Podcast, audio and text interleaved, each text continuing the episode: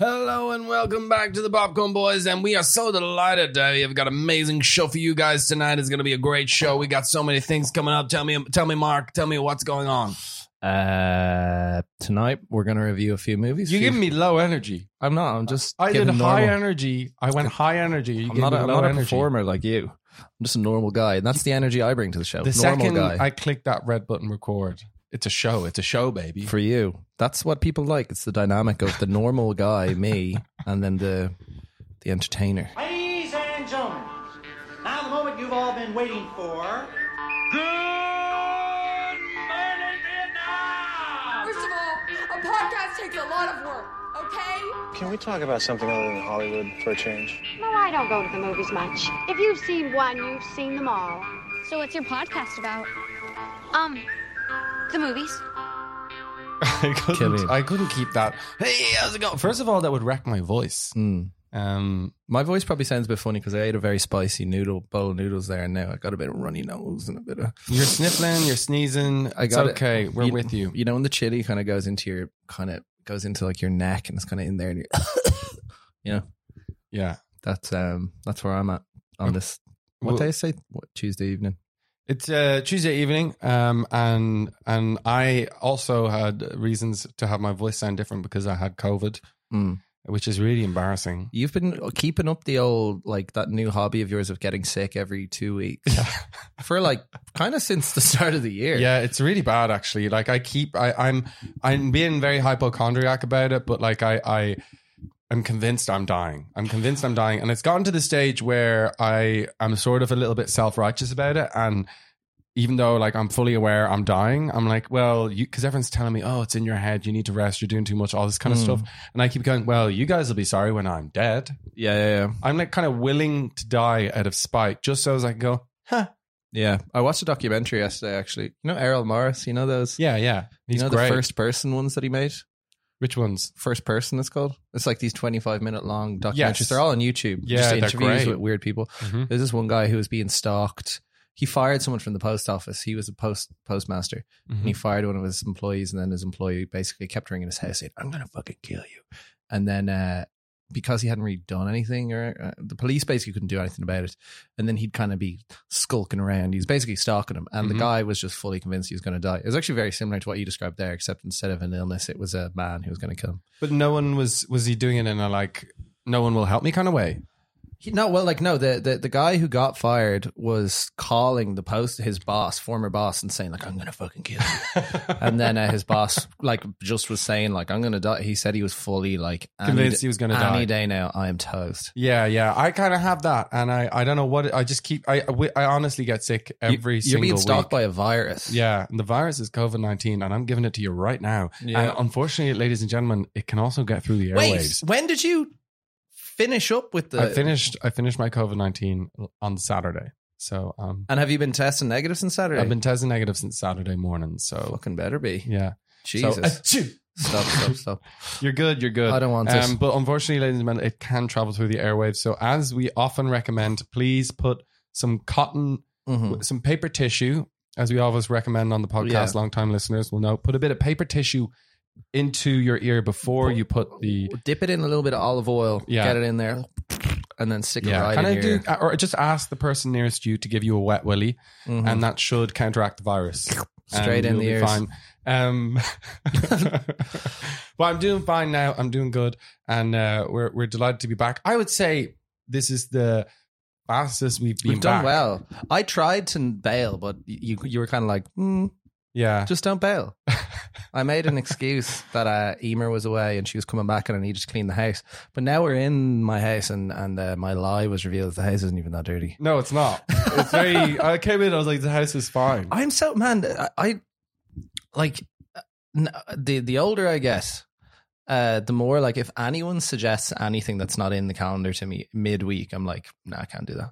If someone's like, "Do you want to go do uh, literally anything?" I'd be like, "Nah, I can't." What if I was like, I got two tickets to uh, go see uh, this bossa nova band in the No Sugar way, Club? Jesus! On the day, if it was an on the day, Yeah, no, not a chance. this is hot comedian uh, who's here on on Tuesday evening. Do you want to see it? Like I struggle to do things that I really like during the week, like in the evenings. I'd much rather just go on my phone for three hours and then go to bed. You saw King Krule. Uh, was it good? Yeah, it was good, but the crowd were disrespectful.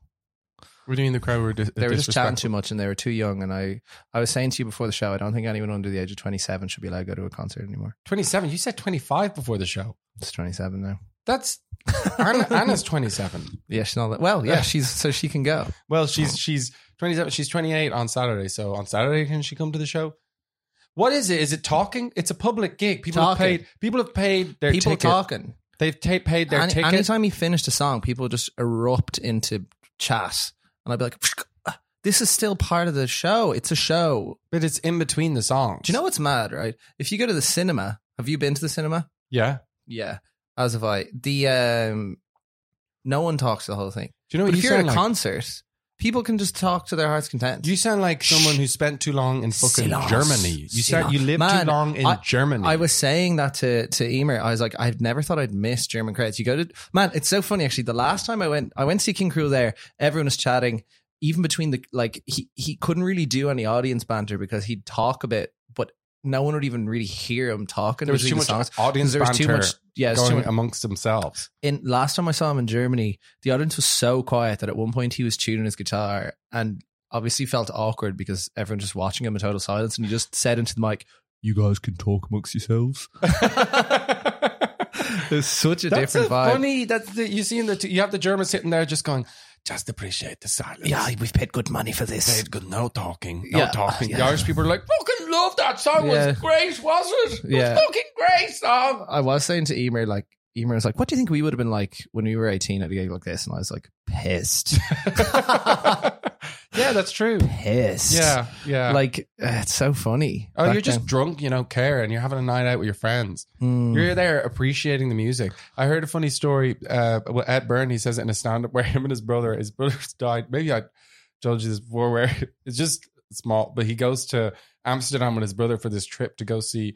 I don't know who it was, like Muse or something like that. Mm. But he said like he, him and his brother are relatively short men, Mm. and he said it was they chose the worst possible country to go to to watch a gig. Oh yeah, the tall Dutchman. yeah, they said they were just looking at the back of blonde heads the Oh, whole yeah. night. Jesus. Yeah, that's funny. Yeah. I like that. Anyway, that's just another comedian's joke that I stole. Um, we have uh, we have It's promised. spooky. Sorry, go on. Sorry, spook. No, no. We have before the spook. We have. Uh, we promised you that we would try learn a bit more about the strikes that are happening in America and sort of I don't know if they're starting to do them here as well, but the Writers Guild strike They still I still think has ended. I think the writer strike has ended, and the actor strike is still ongoing. And it's the reason we're kind of seeing a slowing down of movies that are coming into the cinema and being Mhm. produced, and actors aren't going on the late late show because everyone's striking. And we said we're gonna update people. We're gonna get to know because we're a film podcast. So this is me talking to Gregory. Well, we are delighted to be with Gregory Shelby, friend of the podcast and an actor from LA who is here to tell us about the actor strike which is going on, which we are hopelessly uneducated about. Uh, Gregory, welcome to the show. Ah, thanks for having me. Um, so just for the big dum dums that me and Mark are, could you please kind of give us a brief outline of the actors strike? Uh, how long has it been going on, and what are the main reasons that it's happening? Why is it happening? I suppose. So first of all, it's been it's been going on almost exactly three months, and in many ways, uh, longer than that in terms of not working because um, that came, you know, it uh, dovetailed with the writer's strike, which had started maybe two months before that.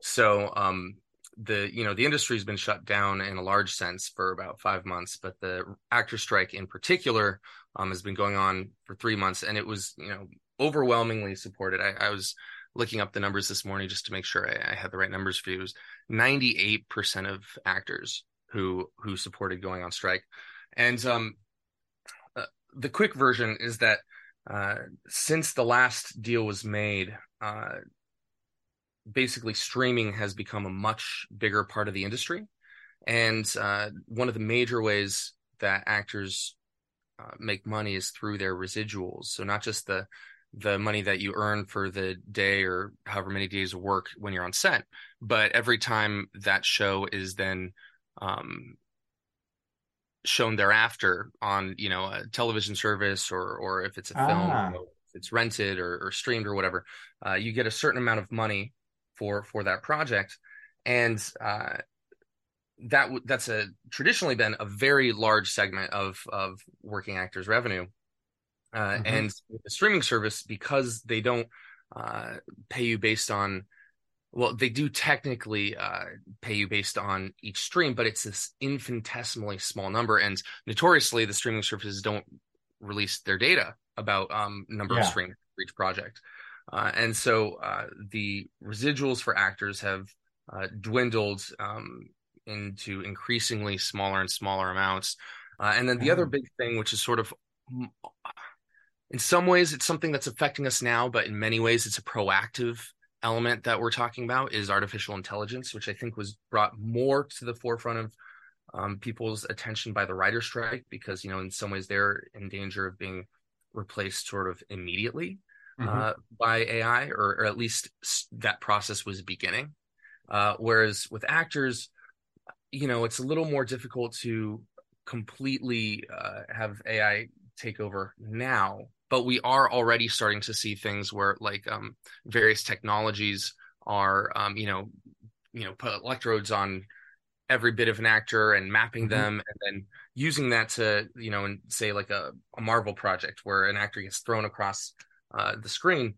Yes, you know, it's great that by physically mapping them, you're you're creating a better sense of their own physicality and able to use them for stunts that would be very difficult to do. But ultimately, you're also reducing the number of stunt actors and time on set because these things are becoming digital. And that's just Mhm. sort of the tip of the iceberg of where you know this you know technology and artificial intelligence is going in terms of eventually you know potentially replacing actors too. So I think we're trying to get ahead of the curve on that as well. Yeah, okay. The well, the residual and residuals, because I guess I suppose people have this idea that actors do their they'll do their job, they get paid for that job, and then they wait for the next job. But the residuals, the way it seemed to work with TV is people people get money trickling in from that all the time, and it's some sort of steady Yeah. income.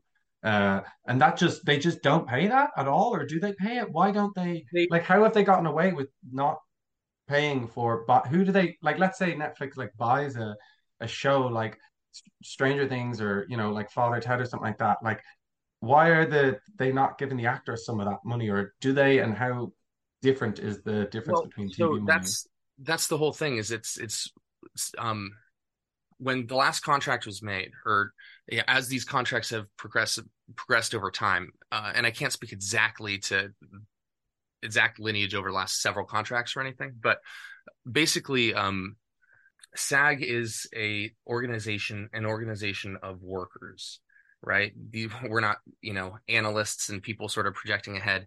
The the streamers were more savvy about the direction things were going. I mean, in fact, you know, right? They're the ones creating it. They're the ones in charge with, you know, in possession of the technology and stuff. And so with this sort of knowledge, they're able to craft contracts that benefited themselves based on the direction the industry was going. So, uh, for example, past contracts, streamers have been in a different category than cable shows. So it, you know, when the contracts are different, the, the payout's different. And Okay. that's a little bit of like what we're trying to remedy now. And um, one of the things we're we're asking for is um, a more specific percentage of the total revenue um, for each show going Okay. to actors. And uh, in fact, the the the actors ask uh, somewhat substantially exceeds the writers ask uh, in Okay. in that regard. But ultimately, you know, um, that's the negotiating process, right? In some respects, you Yeah. do ask for more than you're likely to get, and you work backwards. Uh, Mhm. But the, but ultimately, the the foundational idea to me makes a lot of sense. You know, if there's a a pie out of which there's a hundred percent, you know, it makes sense to say, okay, what percentage of that pie is owed to the actors, Yeah. and then you know, then we divvy from there. But right now, that percentage of the total pie, you know, and and Mm. here's something that I don't think has been really talked about enough. Sorry, I'm so rambling, but Well, no, I just want to uh, let the listeners know. Obviously, uh, Gregor did live in Ireland for a while, but he is American, so he will be using pie as an analogy for all things. Just so you know, um, it's just something they do over there. It's a cultural thing, but pie will be the analogy for all things. to clarify, we're talking uh, sweet pies, not savory pies. No, you know, no shepherd pies. You know, no, no Guinness pies or pot pies, just you know, apple and, and boysenberry and, and key Mm. lime. Um, and and do you see the strike ending soon, or where do you? Because obviously the writer strike just finished. They seem to be happy with what they got, but I mean, they, everyone says that after. Everyone wants to come out looking like the winner. Yeah. Um, but do you think this is going to go on much longer? Because we want, we need. I'm just a, regular person. I want my You're movies itching. back in the cinema. M- may I answer one thing about the the writer strike really quick? And this Mhm. sort of Yeah, yeah, of course. and a good thing. I think they got a lot of what they were asking for, but I'll say this: this is my one issue, and I think I can say this uh, with the acting side of things as well. Uh,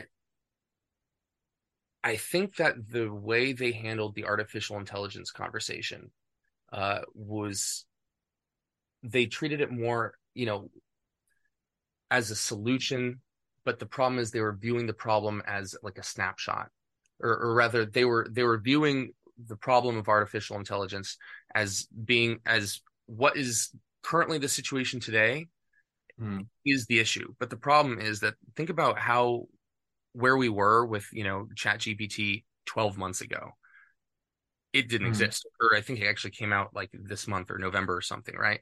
It Mm. was so transformative in such a short period of time that I'm worried that the the technology will far outstrip the protections in the uh, in the agreement. And uh, you know, had it been, had I been in the room, I would have said, "All right, let's separate these two uh, these two issues. Let's figure out the residuals. Let's figure out the pay, and Mm. then let's create an interim agreement and give ourselves six months to figure out the artificial intelligence things and where we think this might be heading, because um, there was pressure to you know everyone wants to get back to work, um, and so this is such an a crazy technology that's developing that and, you can't stop it you know? It's I, i'm not someone who is one of those people who thinks like there should be no artificial intelligence. Look like it's going to affect every industry in the world eventually and Mm. whatever offshoots from that technology are, are going to be changing the world as well. You know we we have to figure out ways to work with it rather than um tr- try to completely clamp down on it and i think we would have done well to to take some more time to think about it. That's just my opinion. Yeah.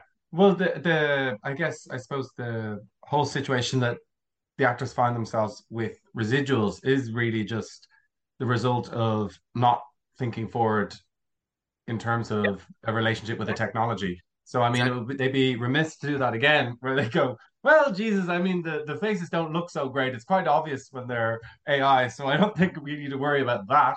Uh, when really, I mean, do you have the rights to your face? I don't know if that's a thing yet, but do we have the rights to our own faces? Like, do they- are you asking, do we have yeah, rights is that a thing? I don't know. Like, are, do you have the copyright to your own face? No, legitimately, like what the actors are asking for is uh, one of the things is called informed consent, which sounds like something people should have, right? And Mhm. it's about their the their likeness and representation of likeness currently as things stand. You know, in many cases, once your likeness is used, this is especially bad for background actors, then it is theirs in perpetuity. And so not not like your likeness in every context, but your likeness in everything that they are using for that project or show, you know, you know, is is theirs in perpetuity. Um Wow. and and you know, again, there are ways in which residuals uh that's that's the point of residuals is, you know, like okay, you're going to show this 10,000 times, I want to keep getting paid for it. Uh but with artificial intelligence like new protections need to need to be built in. And this Okay. this concern that we were just talking about sort of ties into the question you asked a second ago. Uh, i think that we are working towards a quicker solution. And it's hard to say that 100% you know uh, people thought the writer's strike was going to go to the end of the year and look how quickly it ended. The same thing could happen in reverse right with with the actors right, but the the feeling here is that now that the writers have settled, the actors are like, all right, let's get this done. And and I think part of the reason for that is that the AMPTP actually refused to negotiate with actors until they finished the deal with the writers. So like the actors have only been in talks with AMPTP since October 2nd. Oh, but so what's the AMPTP? Right. So those are the folks that we are well us well the writers were and we are striking against. It's the Alliance of Motion Picture and Television Producers, uh, and Okay. and it's actually a bit of a, a misnomer. I was reading an article today, like a lot of uh, you know independent producers are. There's actually a petition of something like 2,500 producers to remove that second P, uh, because they're you know these are the people just making the movies from the get go. They're part of the contract and stuff, but they aren't the the the cabal of studios and streamers that are the ones that are being struck uh, specifically right now. Get rid of that second P. I mean, too many letters Yeah. for me. I almost almost tripped up over trying to say it. Yeah, I, I can do four, right? You know, and PT. That's that's enough. okay, so you you think that they might take the quick the quick route and uh, um they feel some sort of pressure from it. Uh, Do you think it, it do you envisage then that there will probably be another situation in a few years' time when AI is becomes another issue and then they just end up having to do it again? Or are you hopeful that it'll come through? Okay. I don't know if this makes me a doomer or what, but I, I kind of think that we might gain enough protections to where by the time it becomes a problem for actors again, it's become a problem on such a global scale that uh, it's not the thing people are talking about anymore. That's what I think might be it. Okay. This- It won't be, we won't most- be caring about film by that point.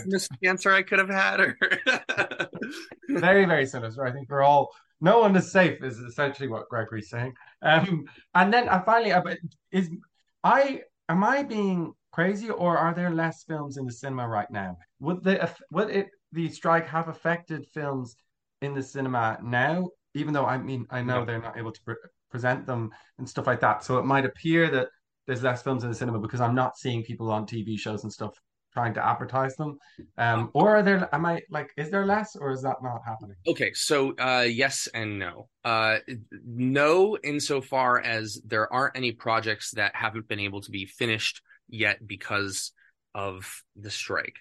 Uh, TV, yes, right? Like there are certain things that have already started to to come off the air, but the the the runway for film is so long that that that hasn't that hasn't happened yet. But there are movies that have been pushed and postponed because actors are not allowed to um, promote them. So, for example, Dune was supposed to come out this year, right? And that got Mhm. pushed um, because obviously promotion is a huge component of of you know making sure a film's successful. So, so you're correct that there are fewer things out, but not because they haven't been finished. They're sitting on them until they can have their actors pr- uh, promote them again.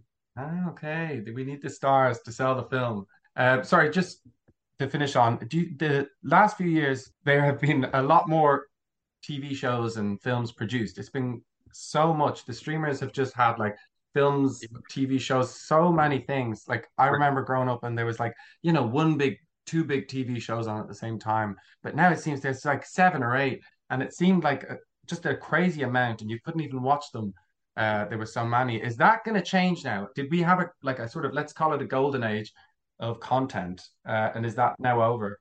I'm really glad you brought that up. Um, because it's part of the issue that we're currently facing. Uh, you know, the the streamers are, you know, crying poverty as to part of the reason that they can't, you know, pay the actors. And there's a way in which that is fallacious, right? Like the amount that we make from them is so minuscule that there is absolutely some untruth in that. Uh, it's you know, it's less than a tenth of a percent or something. I don't I could be slightly wrong on that for anyone listening. Mhm. Don't, but it's a very, very small amount. Uh, conversely, the truth of that is that they are in the red when it comes to their content divisions, but it's kind of it's not our fault. They greenlit way too many programs, and that's why you have so many things on Netflix that you know had one season and then canceled, even if it was pretty good. You know, they sort of took this model. Let's just throw a bunch of spaghetti against the wall and see what sticks. And uh, it was, you know, it's one of those. It was fun while it lasted, sort of things. Um, Mhm. And I think you're absolutely right. There's going to be a, a a big pullback in the sheer quantity, which I think will balance the industry overall. And the the problem with the strategy that they took before is that yes, it ended up landing more the you know the the results of it those companies aren't going under but the the consequences have fallen on the shoulders of of the actors and, and the other people you know other folks in the industry for sure as well um, in many ways um, so yes i do think i couldn't tell you exactly by how much but we will definitely see uh, fewer shows in total uh, after this Okay, well, that's a fun note to end on. Uh, AI is going to kill all of us, and we're going to get less TV shows. well well well you know what let's look at the silver lining maybe yes. the show Can you please give us a silver lining? Maybe few maybe it's about quality not quantity right? You know we'll get we'll get a a good final season to our next fantasy epic. And uh okay. Well that's a good one. Yeah quality not quantity which is very much how uh the the the popcorn boys look at things seeing as we only ever seem to release an episode every few months um, well, Gregor, I want to really thank you for coming on and educating all of us here at Popcorn Boys. Um, is there anything else you want to add? Uh, yeah, one thing before we go, you you, you just said, uh, you know, the Popcorn Boys. I'm I'm disappointed that that Mark's not here. You know, um, especially because I I really wanted to I really wanted to tell him that you know so uh, you know obviously Carla uh, introduced me to your podcast. Um, mm-hmm last year, I think. So I, have listened to a number of your your guys' episode, and I just I just want to uh, tell Mark that I strongly strongly disagree with his review of Everything Everywhere All at Once. I, I I tactically I somewhat tactically uh, removed Mark from this conversation because I'm aware that his opinion sometimes, let's say, grinds people's gears. And it can sometimes become quite explosive when you have an interviewer on. Uh, so I tend to try to keep him away because he, he you know, it ends up being less about the issue that you brought the person on to talk about and more about how Mark is wrong about everything. Um, well, uh, if if I'm back on again, I look forward to to chatting with him. Too. Well, we would love to have you back on, um, hopefully soon, but not too soon, uh, when the um, actor strike does end, which we do hope happens, and you guys get absolutely everything that you want.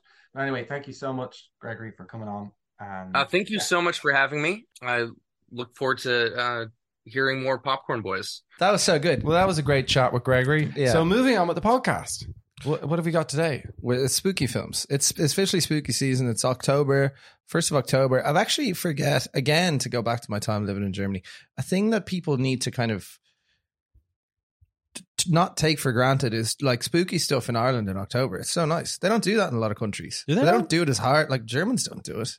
They don't have Halloween at all. No, and it's so fun. Germans never get to do spooky stuff all year. Wait, they do do this thing called Martin's Tag, where they get loads of lanterns.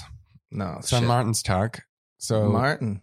yeah, his name's Mar- Martin, but he was a saint, I think, and he gave his coat to a very cold man. And so what we do is That's we, when we're kids, we get lanterns. And we sing a song and it goes Laterne, Laterne, Sonnen, Mond und Sterne brennen auf mein Licht, brennen auf mein Licht, aber nur mein liebe Laterne nicht. That was nice. It So- doesn't sound. It sounds more kind of cozy. It's actually comforting. cozy and nice. It's kind of hygge. Yeah, It's Halloween's kind of cozy, I guess. a It's way. not. It's spooky. It's scary, and that's what we're here tonight to tell you all about. It's going to be Mhm. spooky. Um, what, Well, what- most mostly. What I did was okay for this. Uh, we have a selection of films. We have Haunting in Venice, the new Poirot that's from the cinema. What else do we have, Mark? uh, I watched uh, Talk to Me. We also have Ballywalter. We have Batman, and we have. That's all the films we, we have. But I did something cool. I wanted to add a, section of the show Mm-hmm. like they do in radio. So what I did was I asked ChatGPT to give a brief description of the films. Mm-hmm. But as you know, ChatGPT has quite a limited. A lot of times, it ju- I think it just made up a film and just described that instead. Mm-hmm. So uh, we will we go? Will, will we? I want to hear. So talk to me. I don't know this film. Talk oh no, to me. do it, do it. We're gonna do Haunting do in it as it first. comes. Yeah, Okay. Haunting in Venice Well, first. Haunting in Venice, um, it seems to not know what Haunting in Venice is, but it it it located the Poirot aspect of it, mm-hmm. and it kind of went with that. So, a Poirot, A Haunting in Venice, this is from ChatGPT, is a suspenseful film adaptation that places the famous detective Hercule Poirot in the picturesque yet eerie backdrop of Venice. In this chilling mystery, Poirot finds himself entangled, entangled in a web of paranormal occurrences and unexplained hauntings. Mm-hmm. As he investigates a series of perplexing deaths in the city's historic canals and palaces, he encounters restless spirits and uncovers dark secrets from Venice's past. That's pretty good. It sounds about accurate. That's I- accurate. I mean, like, he- it's making that up. It doesn't know the film. do you- man, like it's just it's just ChatGPT is just the internet. No, but it doesn't have ChatGPT's internet doesn't go beyond 2001, 2021. So it doesn't know this Really? film. Yeah, it doesn't know this film. I'll tell you. Look, I listen. But this, Haunting in Venice is based on a book, no? it is it is based on a book, so, So, maybe uh, it maybe it took the book. maybe it took, okay. Well, here here's talk to me. Okay, you saw. Wait, do it as they come. Do it as they come. Oh, that's a good idea. Okay, okay. Well, Haunting in Venice, I just saw it's the new Poirot film. This is the third of the Poirot films. The third, like, there's been What do you mean? three. Kenneth Branagh has done three Poirot films now. Orient Express. Orient Ins- Express. Then the other one was uh, Murder on the Nile, Mm-hmm. and then this is the third one. So Orient Express was pretty garbage. I kind of liked it. Uh, Murder on the Nile was so bad, it was bad. Mm-hmm. And then this is the third one, Haunting in Venice, um, which is kind of a spooky one. It's kind of meant to be spooky and scary. Yeah. What? Is this the one? Does this have um fucking what's Kenneth Kenneth Branagh? no Russell Crowe in it, or is that another? Is that called the Pope or Spook Haunted Pope? That's I think a different thing. Yeah. Okay. That's not. This is just a guy with a mustache trying to solve. He's a detective and he solves things. Okay. and um, basically he's in Venice. Uh, there, he's retired. He's finished. He's a world famous det- detective, and there's all these spooky things happening in the spooky house. They spend the whole night. It's a complete murder mystery. It's like who done it kind of thing. Mm. But in this one, there's never any paranormal things in Poirot. But in this one, he uh, he starts encountering unexplained things that he can't explain. Kind of Scooby Doo kind of vibes. kind of a little bit like Scooby Doo, a little bit like Scooby Doo, except like I guess Scooby Doo has it every every episode. Poirot is not known for spooky stuff. Uh, what what was nice about this film was that it was. Do you know the way these days horrors are very. They have to be real self aware spooky films where it's kind of a reimagining of a type of horror, or it has to be the classic horror tropes, but they're in some sort of new way, or maybe it's kind of a little bit ironic or that kind of stuff. Mm. The other way A24 kind of does those kinds of films, or it has some sort of social element underneath, or it's Yeah, kind of yeah, social yeah, horror. Yeah. This is not like that at all. This is like uh, creaky doors and like dark, uh, and then like kids, Ghosty stuff. ghost kids singing little nursery rhymes, all Mm. that stuff, all that kind of fucking. If you asked chat gpt to kind of make a, um, a a a script, it was kind of that stuff, but it's actually kind of spooky. Mm. Me and Anna were actually maybe more spooked than you would be with something like I don't know, that Midsommar or Hereditary. I actually felt more spooked. Wow. Wait. So, it's The jumpy, it was kind of jump horror, and it was actually more spooky. I thought. I these new A twenty four horrors. More like more. It was. I thought Hereditary was very scary. Yeah, oh, that was a bad example because it was quite spooky. But like this had more. I was like real like. Is it? Is it? Is it? Is it kind of like a fun, like haha, Mhm. funny, funny, funny, scary, or is it? I wouldn't go as far as to say funny, but I just felt like the the jumps in it were quite good. You know, it was like being on a little roller coaster or something like that. Like you Mm. got scary at the right bits, but it wasn't. uh It wasn't smart. It wasn't intelligent. It was okay. I actually thought it was okay. I gave Yeah. it three and a half stars on Letterboxd. What do you think about that? Three and a half sounds That hard. sounds like you didn't you didn't like it that much, but you didn't hate it either. yeah. Like, would you recommend going to see it? No, No. no. So maybe maybe maybe three stars. no. you kind of sounded like you liked it, but then you're just no, like, no. I, I, I, it's it's so it's so Nah. fucking stupid. Yeah, like yeah. it's it's really like really plunky, dumb dialogue Yeah. and silly. But you know, I like Kenneth Branagh. I like murder mysteries. I like Agatha Christie. I like stuff. those things too. So I mean, I, I I'm very into it. I'm very into it. Um, Yeah. So that that was that was what I thought about that film. okay. There's not really much to it. Mm. There's not much in the cinema at the minute. They're fuck all. There's fuck all. Yeah, the right, the writers. Like, I keep being like, "Oh, I want to go to the cinema." I'll look up, and I was like, "It's just the same fucking shit that was on last time." I looked up Yeah. Stuff I don't care about. The other film that we were reviewing from the cinema is like a very small Irish film. Mm. Like literally has the Late Late Show host in, which is you know we'll talk about it later. I enjoyed it, but like that was all. That was. I was like, what are we going to go see in the cinema? And that was the only other thing. I was like, fucking okay, well, let's go, see that. it. They did. They are. It is cool. Like they're showing like old films though. Like Yeah. the Lighthouse is showing Mean Streets. That's kind of cool. They Yeah. they showed Hellraiser. They're actually yesterday night. That's Yeah. cool. That's a cool movie. Um, there's some other cool films. Yeah, there's there's some other stuff, but like I That's mean, nice. you know, nothing that we were going to be interested in. So No, it. I guess it's funny. Like the writer strike. This is all because of the writer strike. But uh, I assume Mm. I kind of thought like the Halloween movies for this year would have been made last year because normally you get a fuck ton of Halloween movies where we don't have that many this Mm. year. They're I all- think that there's a, another issue is that it's um they can't promote them. They don't have the actors to promote their movies, so maybe a lot of them are like, "We'll wait till next year" or something like that. You know, Mm. or like maybe they they they there's some sort of things like that that might happen. So is next year just going to be fucking film bonanza? Oh my god! It's well, I mean, that's if the strike is finished. Um, as you guys Strike's may or may have heard from our conversation Mm. with uh, Gregory, Yeah. that we will have tomorrow. Anyway, you've probably heard it. It's just gonna be the next fucking film we're going to films. do. Hey, Mark, why don't you talk to me about the next film we're Ha. talking about? Uh, yeah, the next film that uh, the film I watched was called Talk to Me. Do you want to hear what ChatGPT had to say about Talk to Me? Go for it. Yeah, when why did not? it come out? I think 2023. Okay. In the shadowed recesses of a quaint, forgotten town, Talk to Me beckons, where every whispered word carries a weight in gold. Mm-hmm. Unearth a chilling enigma as a young woman haunted by her past confronts her inner demons while delving into her late mother's secrets. As she navigates the eerie mysteries of her ancestral home, her voice becomes a conduit to an unsettling world beyond where the veil between the living and the supernatural begins to unravel. Wow, that was very poetic. Was it That's a lot more intricate than the actual film is. what is it? It's accurate? kind of. It's actually a really cool concept for a film. I really like the movie. I kind of wish we still did voice messages because I actually felt like they were quite good in real time to remind yourself of what you thought of the film.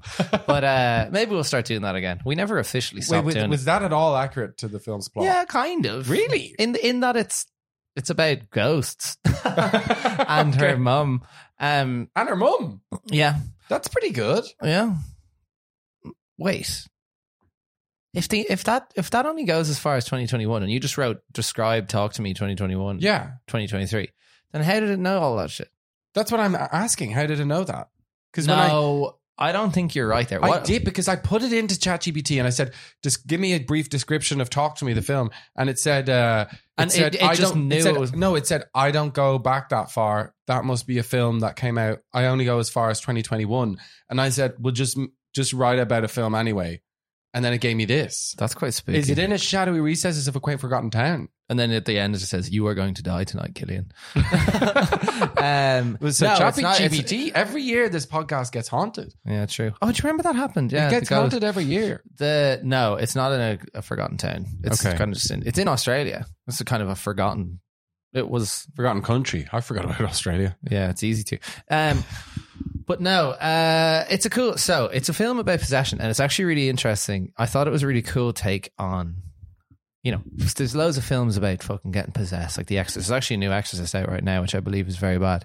But uh, it's a cool new take on it, where it's kind of like uh, th- these kind of cool, kind of rough, kind of you know the kind of tough. You know, you know, kids in school who are like kind of tough. They're cool, but they're also kind of scary. You know, those kind of guys. Yeah, Uh, these people, they're at a party and they have this hand that they acquired. You don't know where they acquired it, but basically the hand is like haunted, and they're fully like, "This is a fucking haunted hand." okay. And uh, if you hold on to the hand and say, "Talk to me, I'll let you in," you basically get possessed, and you go like, and then uh, they start doing this at parties because they- if you do it for less than ninety seconds, um, if you do it for less than ninety seconds, and then they pull it out of your hand, then you're fine.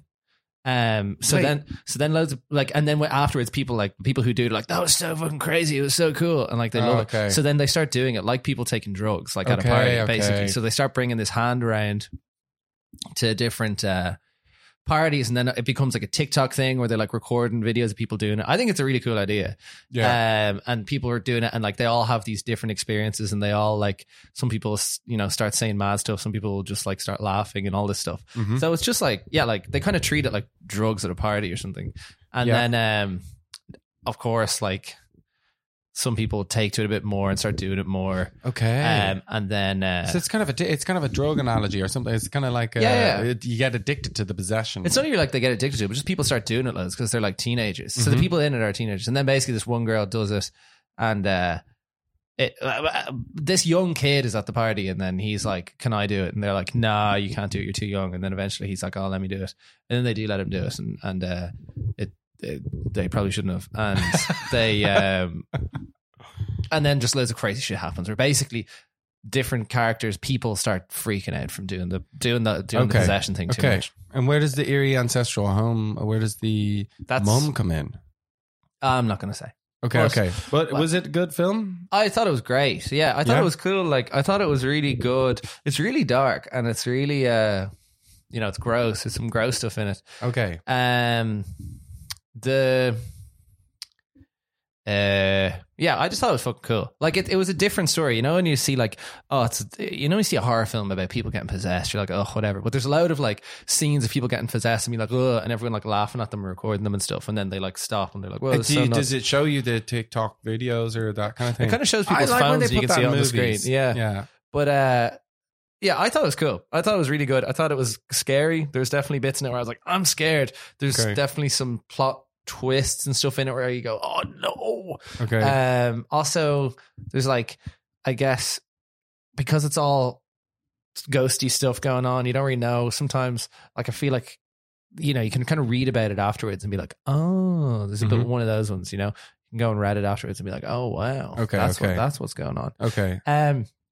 one thing I would say is actually, and I meant to say this before you said what you said about Poirot. Yeah. Um, there is like a kind of a metaphorical, oh, like um, she's had a tragic thing happen in her life. And then it kind of makes that a metaphor for mourning or something like that. Yeah. And I feel like all of these A24 horror films are just like, let's just have a horror film where it's not, you know, some person dealing with grief or whatever. Let's just have it where it's like a bit of ghosty times. Yeah, You know what I yeah. mean? Where it's not like, I think like with the Babadook Stop. and everything like that, everyone was like, "That's how you do horrors now." They have to have some sort of weird kind of like that sort of yeah. narrative that goes beneath it. And I think they're no, they, just they were good, stuff. but now it's kind of like I kind of want my little ghosties now. Yeah, like there was. It, it didn't take away from the film, but I I actually think the only thing that did to the film was make it seem more similar to all the other A24 ones. I think if they just Okay. did away with that whole bit and just made it a crazy horror film where people are fucking using a getting getting possessed to kind of get high or whatever Yeah. that'd be cool but they have this whole underlying thing in it which again i'm saying it as if it's kind of super negative it's Mm. it's not really but Mhm. uh, it just kind of when that was happening, it just made me very much be like, oh, I'm watching one of these A24 horror movies. yeah. Um, but other than that, you know, I thought it was uh, Did A A twenty four make the best horrors? not anymore. I'd say. Well, I say I'd say they did for a while because they felt new and cool and modern, and they were. I, I feel like for a while they were only they're the only people making like genuine. ho- Modern horror films that were actually intended to like be good, Yeah. good as films, not just Yeah. good as being scary. hmm Um, They But did Midsommar, did they? yeah, They did, did Hereditary. hmm Did they? What other? Did they do Mother? I feel like the first big horror one that I recognized anyway from them was Witch. Witch. That was Yeah. it. Witch. Sorry. It had Anya Taylor Joy in it. Yeah. That was really good. yeah. And then I I, remember that Witch co- came out, and God, like, can we find out what year Witch came out? I don't know. I went to see it in New York. I know that much. So it's Yeah, probably it- like, Witch came out- 2015. And I remember it was like kind of almost a viral film. Uh, t- 2015 it came out, Yeah. and uh, it was it was just a viral film where everyone was like, "It's the scariest movie ever," or people were Mm. talking about it like that. Then Hereditary came out, which was probably like two years later, yeah. and it was the same thing. People were saying it's the scariest film ever, and it's really, really good. And I kind of had that buzz about it, and uh, I kind of feel like maybe we're at the other end of that sort of period of A24 where they're now Yeah. they're not this cool kind of upstart who's making these cool kind of Yeah.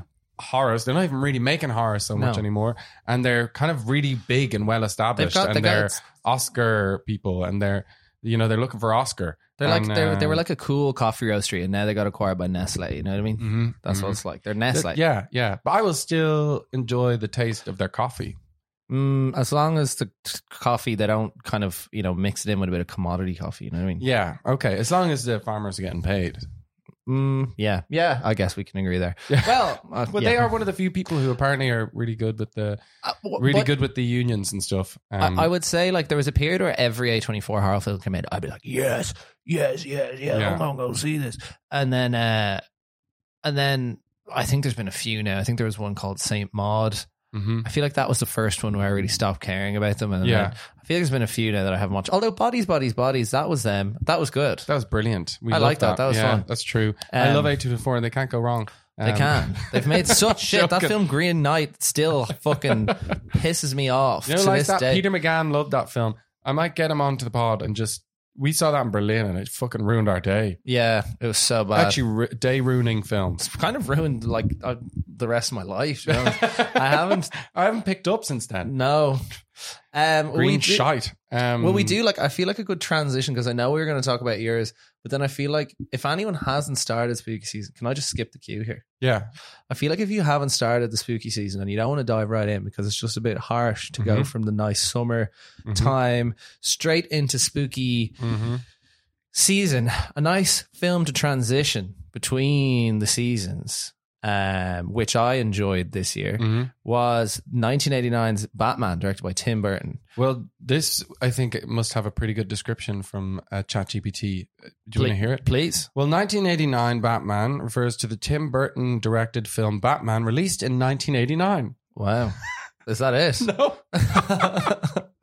It's a darker and more stylized take on the iconic hero. In this film, Batman, played by Michael Keaton, battles with the Joker, portrayed by Jack Nicholson, in Gotham City. Batman seeks to stop the Joker's crime spree as he plans to unleash deadly toxins on the city. The movie explores the origins of Batman and his complex relationship with the Joker, offering a darker and more gothic interpretation of the classic comic book characters.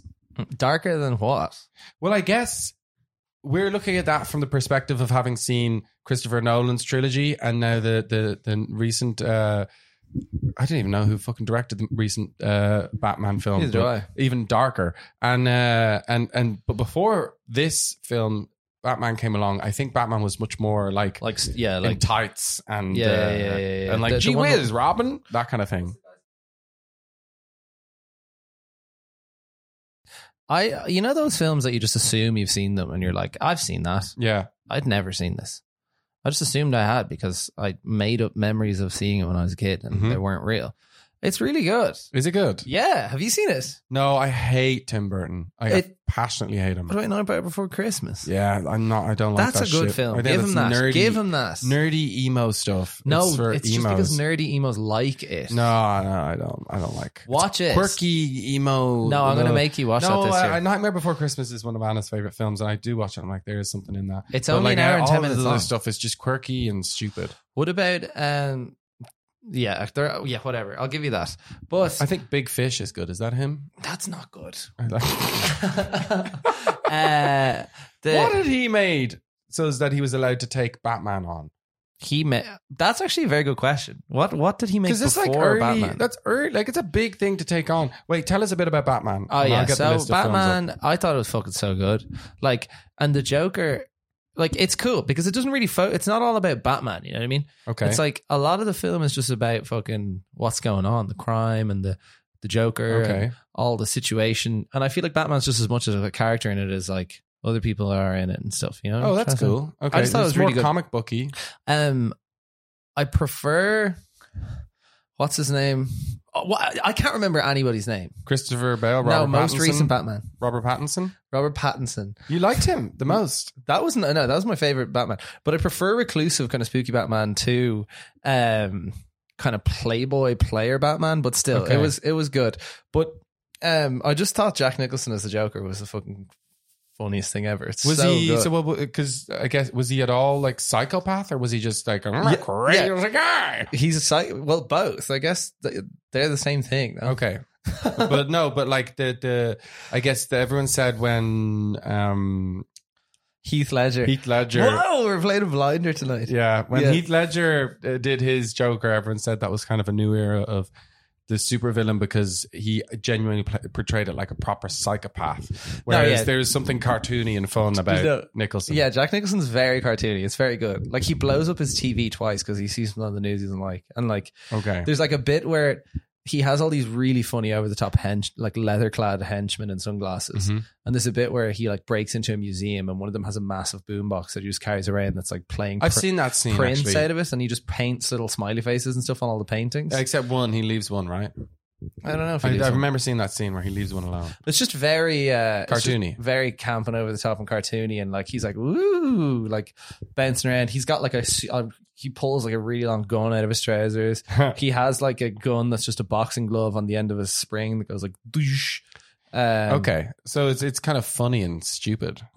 yeah, it's kind of funny and stupid, but he's also like kind of scary. Like he does Okay. kill people and stuff. Okay, okay, okay. Um, I just thought it was really funny. It's just like Jack Nicholson is like a scary looking man. He already has a crazy face. Yeah, and uh, he he permanently has like a big smile in this movie, which I'd Yeah. never seen.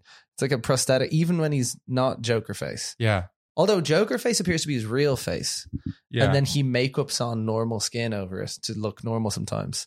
Okay. Um, and like he just looks so funny and weird, and he just wears such funny clothes, and he like dances quite a bit in it. There's a really cool scene at the end where he's in a parade and.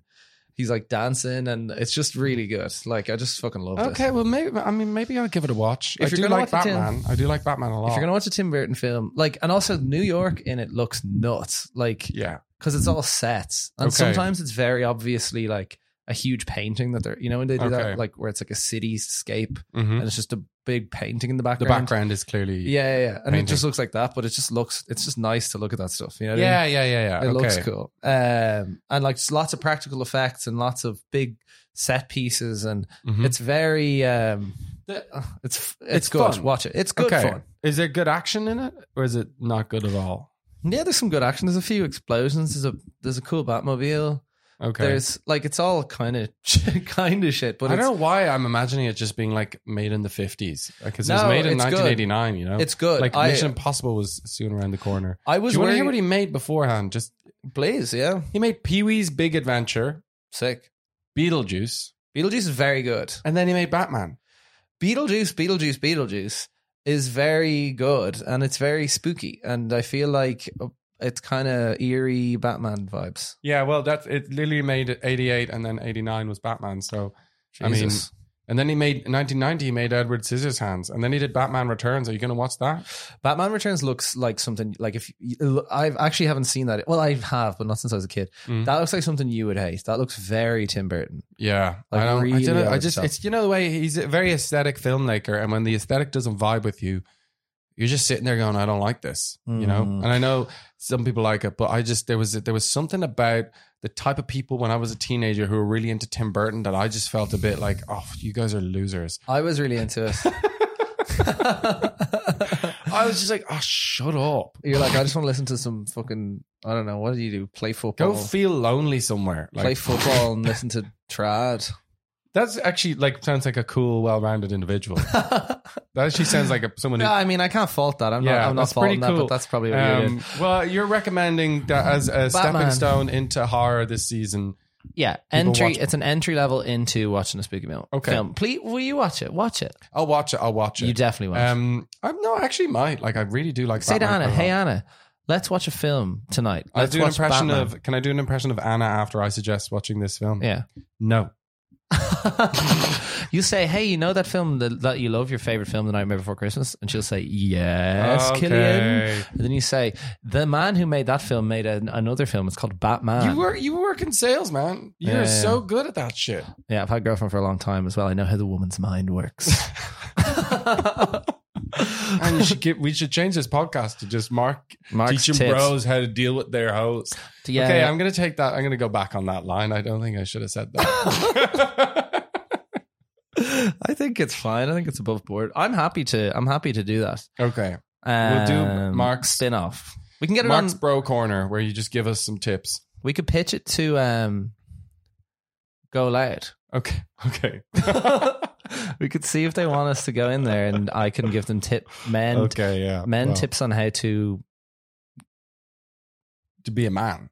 Just how to tell, make your girlfriend do It's things. like a Jordan Peterson thing, but like slightly less insane. yeah, yeah. How to? Here's a good trick, right? Okay. Your girlfriend's away. Your girlfriend's away with with her friends for the weekend. Yeah. You're like, I'm going to clean the house, but then you only half clean it, and then you're all tired and you need to go to sleep. Mm-hmm. So you go to sleep. You wake up. She's going to be home so soon. The house is only like half clean, right? Mm-hmm. Burn a stick of incense. It makes the house seem twice as clean as it actually Oh, is. Oh, that's actually quite good. yeah. I know. She'll come in and she'll go, First thing she it notices. smells so nice in here. And you go, it does. And then she'll go, it's kind of clean. And you go, yeah, you're damn right. It's kind of clean. This welcome back to how to do the bare minimum with Mark Byrne. no, that the the burning the incense trick is is it works every time. And now she's even heard me say this out loud, and I still do the incense, and she comes in. I was gonna say, yeah, you you that was the la- you burned your last stick of incense because she's coming home tomorrow. She's gonna listen to this pod, and as she walks in the door, she's gonna hear that you've been Yeah. conning her all this time. I know, I know. She's gonna. Now, all anytime she smells incense, she's gonna smell betrayal and lies. Mm, yeah. Now I could start doing something way worse in the house though. And if I burn incense, she'll think I'm just trying to get over Just a the house. dead body on the floor. You're like, she's like, oh, it smells like incense. You're like, yeah, yeah. What's that? Oh, it's nothing. Don't worry about it. Here's a good reveal as well, which I haven't told him yet. I think there's mice in our roof. There's mice in your room. I think in my roof. In your roof. Yeah, la- last night I hear in the uh, That, that sounds like you've got like several like rabid rabies dogs in your roof. no, I could hear uh, in uh, It sounds No. like you've got pigs in your roof. no coming from the attic. No, I could hear running around upstairs, Okay, so maracas in the roof. and it was Um, scaring me. Well, uh, th- uh, uh, what you need to do is you need to get some incense up there, and hopefully that'll sort that shit out. That'll sort it out. I like this. Mark gives some how to do the Sorry, yeah, I feel Mark like I'm Byrne. really hogging the mic here. Do you know what some people were incensed about? what Ryan Tubridy's situation on the Mhm. Late Late Show. Thank God he's gone and was replaced with the new man who Yes. does it now. And I heard he was in Patrick a film recently. Patrick Kielty was Yes, in. he was in a film called Ballywalter. That was the smoothest segue I have ever seen. Thanks. Um, Jesus. Okay, so this film is about uh, my mum. It was her birthday. We went to go see this film, Ballywalter. Mhm. It's in the cinema. It's got Patrick Kielty, and um, it's you know a, a film. My mum thought she would like it because it's about stand up. it's about stand up. It's about stand up comedy. And basically, there's this guy, he's getting uh, a taxi driven by this young woman who's, who's also the main character. Mm-hmm. Um, and she's mainly the main character. He's kind of um, less. She's she's the main. I got to find out who it's by, who she is, because she's a famous Man, Irish actor. Spit it out. I am the film all about? over the place. I'm so sorry. Uh, so uh, it, it's uh, the wonderful uh, Shana. Shauna, I think it's Shauna. Uh, Seána Kerslake. wow, you really pronounced the hell out of that name. I think it's Shauna. Um, anyway, she's a main actress. She's a bit of an alcoholic. Her life's in bits. She's living at home with her parents. Her sister's pregnant. Uh, she had this great life in London, but then she, I think, was drinking too much and partying. She lost her Mm. boyfriend. She's dropped out of college. She's Oh, living at home. She's driving a taxi. She's broke as fuck. Mm. Things aren't going very well for her. yeah. She picks up this guy in Ballywalter and drives him into Belfast.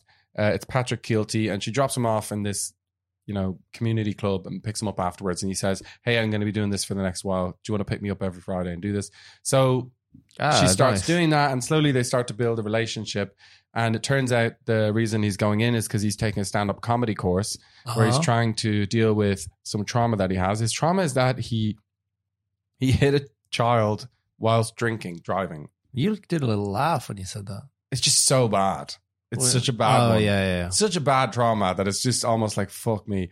It Irish films are often so depressing, and that's kind of the comedy where you're like, wow, this is grim stuff. Yeah. Anyway, the, the the the film is all about this relationship between these two people and they're healing from their traumas. She's trying to, you know, get out of this rut in her life. She's doing quite bad, and uh, and he is trying to get over this terrible thing that he's done and he can't forgive Mm. himself and he has a kid and he can't even look at his kid he's kind of Oh, run away from his family because he's he's just finding it so difficult Yeah. and the solution to that is stand-up comedy baby Is that similar to why you started doing stand-up that's exactly why I hit a child with a car while I was drink driving. Um, Oh, God. and then I thought, you know what? This reminds me of um, the relationship Irish and German people offering each other cake. yeah. yeah. Um, and that's how it all started. Yeah.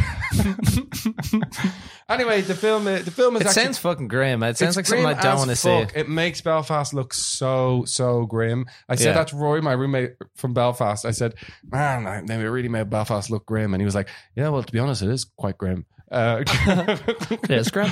it is a bit grim.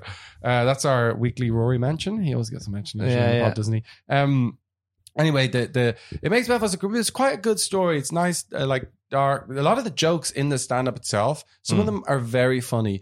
I, I'll tell you one of the jokes in it. No, Uh, don't, No, don't. there's this old lad because these are all people dr- trying to stand up for their first time. Anyway, this I don't really. like. Okay, go on. It's it's it's old man, and he goes. I was at the marathon.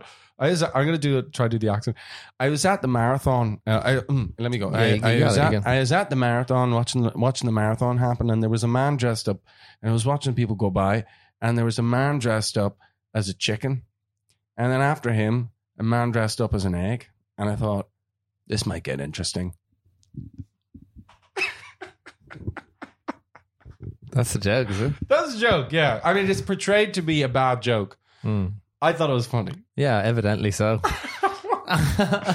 It was the only joke in it I thought was funny. Um, well, some of the other ones were okay, but yeah, I guess like he uses stand up as a way of dealing, and and the way the film portrays it is that the best type of stand up is stand up that's true and real, and he starts making jokes about being an alcoholic and being jo- uh, jokes about uh, you know fucking hitting a kid with his car and uh, jokes about suicide and all this kind of stuff. And uh, and it's but it's it's people it's like the funniest stuff because it's really true, which is something I kind of ho- have an issue with. I don't think that no. stand-up comedy has to be like is the at its best when you're bare i think it's all about like making people laugh and whatever Yeah. avenue you take to do that It's whatever's is- funny. you know and um and sometimes that's good and sometimes other stuff is good but uh overall i thought the film was quite good there's a scene in the film where the character is driving from belfast uh to i think uh, in my head she was driving down the M1 from Belfast down to Dublin, Mm. and I was just like expecting like the boys are back in town to come on, and for it to just be like, leave that shithole behind. Here comes Dublin. Not to say that I love Belfast, but, but I just felt that was like the narrative in the film or something that Belfast was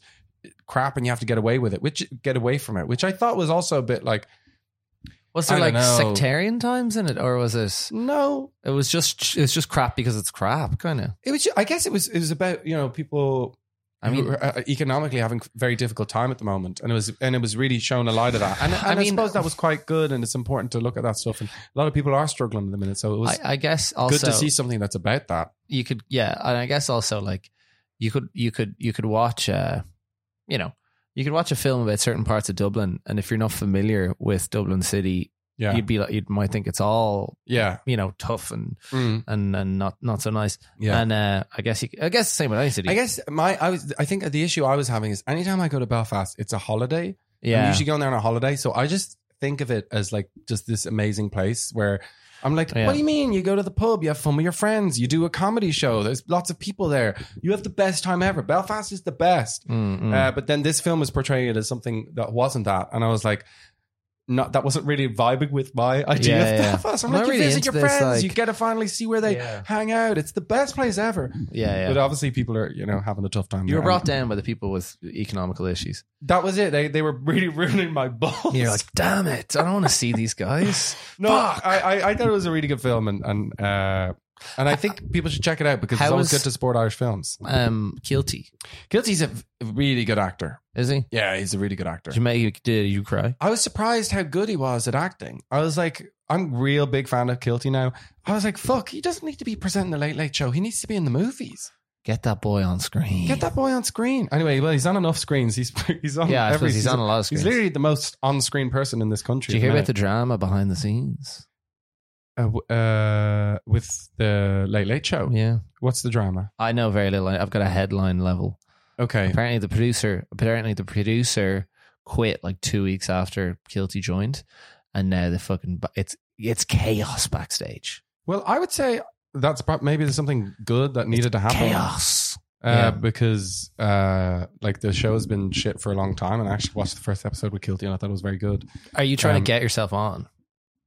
Um, look, I mean, yes, If you got an invite to go on, would you go? I got I got invited. We can, we can tell this story because why not? I got invited to go on the Late Late Show. Wow. Yeah, I got invited. I did my German Kuchen video. It was Ach so, one of yeah. the biggest videos in the world that week. Yeah. uh, went viral. Uh, Nice. and uh, I got asked to go on the Late Late Show. Um, and I did. What you do with the Late Late Show when you go on is they interview you beforehand. They ask you what you're going to say. They, you know, they kind of pre-prepare. If, it's- if you're a comedian, they'll say, "Do you want to just do bits?" I'd never done live comedy before, so this would have been the first Mm. ever live comedy Whoa. which Not a good and it would have been the Late Late Show. And I wrote a lot of stuff, and a lot of the stuff I wrote for that actually ended up in my first set. But I, I did that, and uh, I was like, this. Per- we were, I was all on the phone because it was fucking COVID and everything. Mm, And then the day before, the Thursday, mm. one of the chieftains dies, Fucking chief. and they turned the entire Late Late Show into a dedication to the guy in the chieftains who dies. I got bumped. I got bumped for a dead chieftain. So uh, Could you I not mean, just done it next fair, week? Much more important than some like lad who's made a shitty little video. Could you not just do it next week? I think that I think ah. that it had moved on. It had moved on. we're over the chieftains. yeah, yeah. They were they they and like I mean to be fair, like some national icon dies, they got to they got to roll with it. Your videos are so funny. Imagine they did that, Yeah. and now they're like, and that was very awful that he died. Anyway, next we've got a TikTok star. Yeah. who just we can't tell us about the cake Yeah. video, Killian. So you, you, you, your parents are German, yeah? No, Yeah. Ju- just your dad. Well, and, and kind of your mum as well. In kind of. It would have been shit. I'm very lucky that it didn't happen. I- now I I'm feel trying to get back on, and I'd love to. I'd love to. I do feel like guilty. interviews that are about like one viral thing are always Yeah. so poor. I Yeah. feel like Ellen DeGeneres does a lot of like, here's the little kid who fucking Mm. filmed his dad f- uh, fall into the pool. Actually, that was a really good interview. Yeah. Um, um, get on, get me on, man. Get you on Late Late Show. Yeah, you have to bring me with you. Okay. I want to go on too. I can be like your if DJ. I ever if I ever get on, you're green room. Definitely. you should do. You're in the green room. You should do like you know the way like rappers have DJs. yes. Can I? I could be the DJ for your stand up. Okay. Like, how would you do that? Would you just have a like a, a soundboard behind, and anytime Yeah. there was a laugh Yeah. track, it would be Yeah, yeah. I could play the when yeah. they bomb. I could just give a few opinions on things during it's, the show. It's very hard to be a comedian on the Late Late. I think it's quite it's a notoriously difficult spot to play. It's So such a. uh, that's why it was interesting that Kielty went on because he's like an actual, but his jokes seem to land. So I always find that that format weird on any talk show, like whether it's you know Conan O'Brien or I don't know, fucking I don't know any Jimmy of those shows. Kimmel, yeah, Jimmy yeah. Fallon. like when they have like it. It feels very natural when they're like, and coming up next we have Coldplay, and Coldplay come on and play their new song, and it's grand. But when it's like.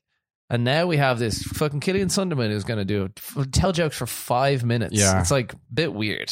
yeah, It's like a weird. Format. It is weird. It is. It is really, really weird. Like it's just uh, not that kind of art form that you can kind of just because it's so audience Mm. Like because a lot of the music acts on those shows, it's always shite, and I don't think any of the music acts like doing. it. No one's ever been like, God, do you remember that famous performance that Adele did on the Saturday Night Show? Mm. It's just like no, they're they're They're crap. always pretty flat. yeah. Yeah. they're always very very uh, flat and like uh, I mean, I know comedians sometimes do well on them, but uh, Sometimes I will be funny. the first one who does well. Just get me on that show. Yeah, yeah, yeah. We'll get you on. Thank God all the RTÉ producers listen to the show uh, They've- just to find out what's going to keep their finger on the pulse of society. Man, fuck. We should have actually made it more spooky because they put our they put the same episode we Halloween episode we did on Halloween. Yes, Two that's years true. in a row. Yes, yeah. A friend of the pod, Shannon Featherston, has uh, uh, twice included this pod in the spooky season, and I expect to be on it. So we won't make Late Late Show, but we'll make um, the RTÉ website like we RTÉ have done Lifestyle. two years in a row. Will we w- will we try to get another one done between now and Halloween? But Yeah, make it because this even is only an scarier? intro into the This is the spooky bill. transition. Yeah, Yeah, this is transition. We'll get an even scarier one done Yeah, because I yeah. plan on watching a lot of scary films. Okay, well, fuck. Uh, I hope you guys enjoyed. Okay, our- well, fuck. no, I mean Mark has to clean his house and get the incense burning, or else he's going to get fucking kicked out of the gas. yeah. I'm gonna get kicked Um, out up the ass. More like kicked up the bloody air. Just him when she's Yeah. got her big boots on. yeah. Um. So anyway, we didn't talk about how Ireland are playing the rugby. Uh, quick, any thoughts on on the rugby, Mark? Last Saturday, I watched the second rugby game I've ever watched in my life, and I got to say, I enjoyed it. Yeah. Uh, I had a good time. Who's your favorite player? Uh, R- Ringrose. Yeah, Ringrose, or as you called him, Ringworm. Yeah, Johnny Ringworm is my favorite player. oh man, Bundee was absolutely playing a blinder there. I was Bundee- driving back across, driving back across Ireland uh, the other day, and there's a big uh, billboard. I think it's Supermac's or something like that, and it's Mm. just Bundee, and he's got a big burger, and it's called "Try the Bundee Burger."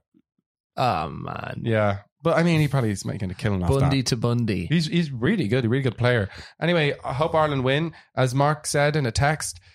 What a try! Hope they convert the try. yeah, let's go. Let's go, Ireland. Let's go Ireland, and uh, lots of love, and we'll be back with an even spookier episode. Ooh, Very soon. Okay, very soon. Cheers. Ladies and gentlemen, now the moment you've all been waiting for. First